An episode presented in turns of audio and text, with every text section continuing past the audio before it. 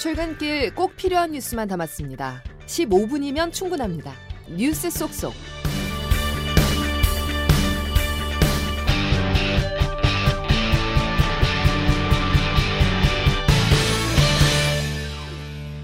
여러분 안녕하십니까? 11월 21일 화요일 CBS 아침 뉴스 김은영입니다. 북한이 내일부터 다음 달 1일 사이에 인공위성 발사 계획을 일본에 통보했습니다. 양승진 기자의 보도입니다. 북한이 내일부터 다음 달 1일 사이에 인공위성을 발사하겠다는 계획을 일본 해상보안청에 통보했다고 NHK 방송이 보도했습니다. 낙하물 등이 우려되는 곳은 북한 남서쪽의 서해동 두 곳과 필리핀 동쪽 태평양 해상 한 곳으로 모두 일본의 배타적 경제 수역 밖입니다. 기시다 후미오 총리는 정보 수집과 분석을 빈틈없이 해 국민에게 정보를 제공하고 한국과 미국 등과 협력해 대응할 것 등을 관계 부처에 지시했습니다. 일본 해상보안청은 항행 경보를 내리고 선박에 주의를 당부했습니다. 이번 통보는 북한이 이미 두 차례 시도했다가 실패한 군사 정찰 위성에 대한 것으로 보입니다. 북한은 지난 5월과 8월 군사 정찰 위성을 각각 발사 예고 기간 첫날 쏘아 올렸지만 실패한 바 있습니다. 한국과 미국 등은 북한이 인공위성이라고 주장하더라도 탄도미사일 기술을 이용한 모든 발사는 유엔 안전보장이사회 결의에 위배된다며 비판해 왔습니다. CBS 뉴스 양승진입니다. 북한의 정찰 위성 발사 움직임에 대해 우리 군은 이례적으로 사전 경고를 했습니다. 9.19 군사 합의에 대한 효력 정지 등을 검토 중입니다. 이어서 김형준 기자입니다. 합동참모본부는 준비 중인 발사를 즉시 중단하라며 경고 성명을 내놨습니다. 강호필 작전 본부장입니다. 만약 북한이 이 같은 우리의 경고에도 불구하고 군사 정찰 위성 발사를 강행한다면 우리 군은 국민의 생명과 안전을 보장하기 위해 필요한 조치를 강구할 것이다. 합참은 북한이 9.19 군사 합의를 계속 어기고 있고 정찰 감시와 사격 훈련에 제한을 받아 대비 태세에 문제가 생긴다는 설명을 내놨습니다. 필요한 조치가 뭔지는 언급하지 않았지만 사실상 군사 합의에 대해 못해도 효력 정지 또는 파기를 시사한 겁니다. 다만 합참 관계자는 효력 정지나 파기는 합참이 결정할 일이 아니라며 관계부처에서 검토 후 진행해야 한다고 말했습니다. 실제로 대통령실은 조태용 국가안보실장 주재로 NSC 상임위원회를 열고 관련 대책을 논의했습니다. CBS 뉴스 김영준입니다. 미 국무부는 북한의 군사정찰 위성 발사와 관련해 북한의 탄도미사일 프로그램과 북한과 러시아의 기술 이전 가능성에 우려를 표한다고 밝혔습니다. 미 국무부 대변인은 현지 시간 21일 브리핑에서 북한에 대한 러시아의 기술 이전이나 북한의 러시아에 대한 무기 제공에 대해서 우려한다며 유엔 알볼이 결의 위반이라고 비판했습니다. 정확한 원인 파악과 재발 방지 대책 수립, 재난 대응의 기본 원칙입니다. 이번 행정전산망 마비라는 디지털 재난에도 예외가 될 수는 없는데요. 하지만 정부는 아직도 원인을 파악하지 못하고 있어서 행정전산망은 복구됐지만 마음을 놓을 수 없는 상황 계속되고 있습니다. 장규석 기자의 보도입니다. 무려 사흘 동안 먹통이 됐던 지방행정 전산 서비스. 트래픽을 분산해 서버 부하를 줄여주는 네트워크 장비 L4 스위치가 고장을 일으킨 게 원인으로 추정됩니다. 본 시스템에 장애가 발생하면 가동되는 백업 시스템의 L4 스위치까지 순차적으로 문제가 생기면서 먹통 사태는 장기화됐습니다. 그런데 해킹 가능성도 낮고 부품은 정기 점검도 통과했는데 왜 갑자기 고장을 일으켰는지는 아직 정확한 원인을 파악하지 못하고 있습니다. 행정안전부 서보람 디지털 정부 실장입니다. 그 안에 어떤 부분이 실제로 문제를 일으켰는지에 대해서는 저희가 좀 더 면밀한 조사를 거쳐서 어, 확정을 할 이상민 행안부 장관은 어제 오후 행정 전산 서비스가 정상 작동하고 있다며 사태 종료를 선언했지만 전문가들은 마음을 놓을 상황이 아니라고 지적합니다. 카이스트 전기전자공학부 김용대 교수입니다. 어, 기술적인 분석이 나와서 기술자들이 이해를 할 수 있어야 되는데 이해를 할 수 없는 그냥 하이레벨 답변만 계속하고 있어요. 원인 파악이 안 된 채 장비만 교체한 상황이라 여전히 재발 위험을 안고 있다는 겁니다. 행안부는 민간 전문가를 포함한 지방행정 전산 서비스 개편 TF를 꾸리고 원인 규명과 대책 마련에 나서겠다고 밝혔습니다. 속 시원한 결론이 나올 때까지는 마음을 놓을 수 없는 상황이 계속될 걸로 보입니다. CBS 뉴스 장규석입니다. 윤석열 대통령이 최근 은행을 겨냥해 서민들은 힘든데 이자 장사를 하고 있다고 질책을 쏟아내는 상황 속에서 금융당국 수장과 금융지주 회장들이 만났습니다. 금융당국은 은행들의 이자 경감 방안을 강구하라고 압박했는데 어떤 방안들이 논의됐는지 조태임 기자가 보도합니다. 죽도록 일해서 번 돈을 대출 원리금 상환에 갖다 바치는 현실에 은행의 종노릇을 하는 것 같다며 깊은 한숨을 윤석열. 대통령은 지난달 30일 종노릇이라는 표현까지 써가며 은행들의 이자 장사를 꼬집었습니다. 이 발언이 나온 뒤 처음으로 금융당국과 금융지주 회장들이 만났습니다.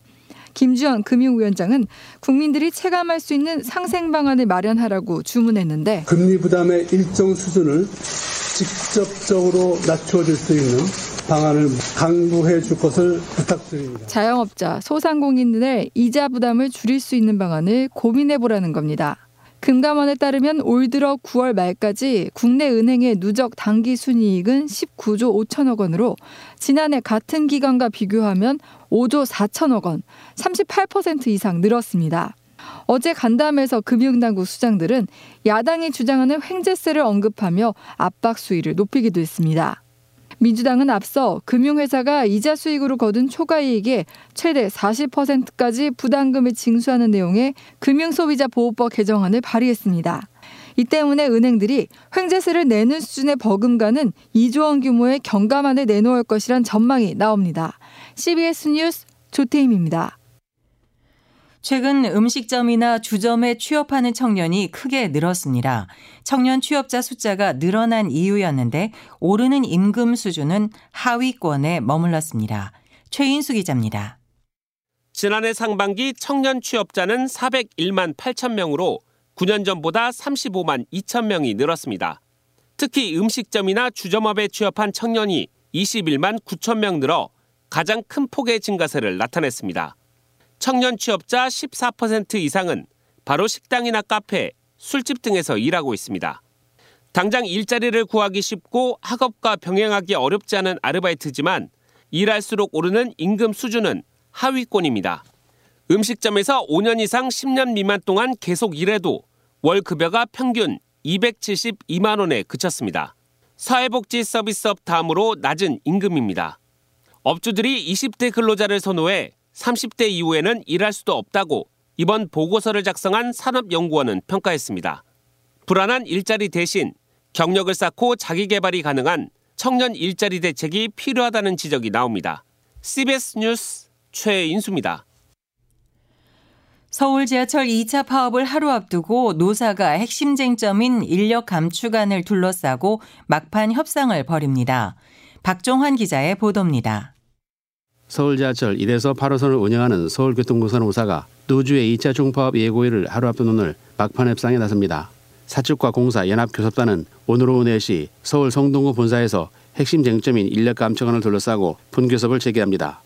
대규모 적자에 시달려온 사측은 막대한 누적 적자 상황을 타개하기 위해서는 2026년까지 2,212명을 감축해야 한다는 입장입니다.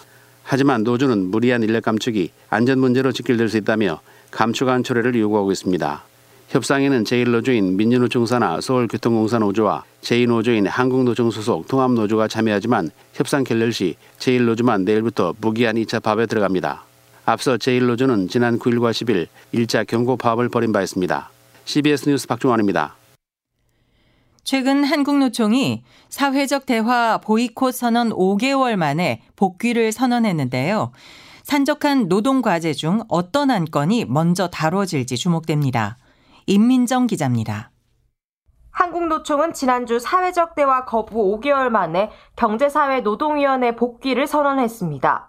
다만 정부의 근로시간 개편 등 노동계약을 막기 위한 투쟁은 계속 이어가겠다는 입장도 밝혀 앞날이 순탄치만 않을 전망입니다. 일단 경사노위는 이정식 고용노동부 장관, 김문수 위원장, 한국노총 김동명 위원장과 한국경영자 총연합회 송경식 회장이 만나는 사자회동을 추진하겠다는 입장입니다. 정부와 노동계 모두 고령사회 일자리에 대한 문제의식을 공유하는 만큼 고용 문제부터 의논할 가능성이 높습니다. 또 노사정 합의를 통해 근로시간 개편안을 새로 내겠다는 정부 발표에 한국노총이 즉답했던 만큼 근로시간 개편 논의도 유력한 대화 안건 후보입니다. 하지만 대통령의 노란봉투법 거부권 행사가 가시화되는 등 여전히 얼어붙은 노정 관계 곳곳이 걸림돌입니다. 일하는 시민연구소 김종진 소장입니다. 노조법 2, 3조나 중대재해나 이런 근로시간 개편, 실업급여가 정부가 추진하는데 노사정위원회에서 일부는 다뤄줄 수가 있고 평선에서 음. 이런 불리한 형국에서 한국노총이 과연 찔려서 실이 더 많을 수도 있다. CBS 뉴스 임민정입니다. 민주당이 비위검사로 지목해 탄핵 소추를 추진하고 있는 이정섭 수원지검 차장검사에 대해 검찰이 강제 수사에 착수했습니다. 민주당 이재명 대표 관련 수사 업무에서도 배제했습니다. 김태헌 기자입니다. 지난달 17일 국회 법사위 국정감사에서 민주당 김의겸 의원은 이정섭 검사에 대해 여러 비위 의혹을 제기했습니다. 이재명 대표를 수사하는 그 지위를 맡는다 이런 내용인데 그런데 이분은 수사를 할 사람이 아니라 수사를 받아야 될 분 같습니다. 민주당은 바로 이 검사를 대검찰청에 고발했는데 검찰은 강제 수사에 나섰습니다. 검찰은 경기도 용인의 한 골프장과 강원 춘천의 리조트를 압수수색했습니다. 해당 골프장은 이 검사의 처가가 운영하는 곳으로 이 검사가 골프장 직원의 범죄 기록을 조회했다는 의혹이 제기됐습니다. 리조트는 이 검사가 가족, 지인 등과 함께 모임을 한 곳으로 김 의원은 이 자리에서 이 검사가 수사 대상이던 대기업 그룹 부회장과 만났다고 주장했습니다. 대검찰청은 아울러 이 검사를 대전 고검 검사로 직무대리 발령했습니다. 이재명 대표 관련 수사 지휘 업무에서 배제한 겁니다.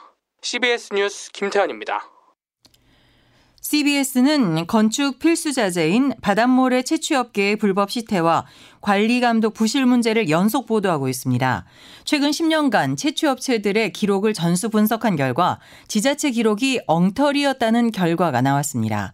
박창주 기자의 단독 보도입니다.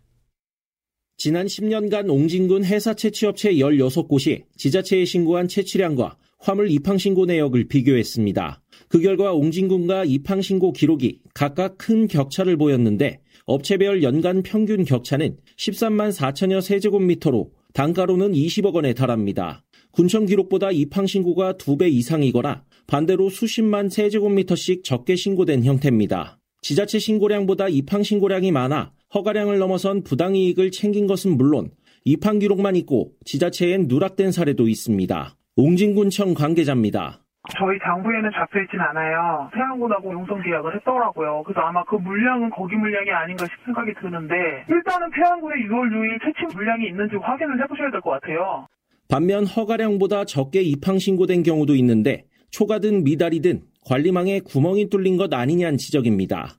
이처럼 채취량이 들쭉날쭉한데도 지자체는 업체의 자진 신고와 청원경찰 신분의 단속원 한두 명에 의존하고 있는 상황. 운항 모니터링 시스템 VMS 끄고 갔다 와라 뭐 이런 식으로 얘기까지 했다고 하더라고요. 아 무슨 그런 말씀을 하세요? 누가 그러세요? 청원경찰 저희가 두 명이었는데요. 지금 현재 청원경찰 한 명이고 단속원으로 해서 한 명 더 있습니다. 유사 사건들로 일부 업체들이 처벌을 받아온 가운데 여전히 바닷모래 불법 채취가 판을 치면서 업계 전반에 대한 조사와 시스템 재정비가 필요하다는 비판이 나옵니다. CBS 뉴스 박창주입니다. 윤석열 대통령은 현지 시간 20일 영국 런던에 도착해 3박 4일간의 국빈 방문 일정에 들어갔습니다. 윤 대통령은 찰스 3세 국왕과 함께 마차를 타고 버킹엄 궁으로 이동해 영국 왕실의 공식 환영실에 참석하고 영국 의회에서 양국 관계와 성장 등에 관해 영어로 연설도 할 예정입니다.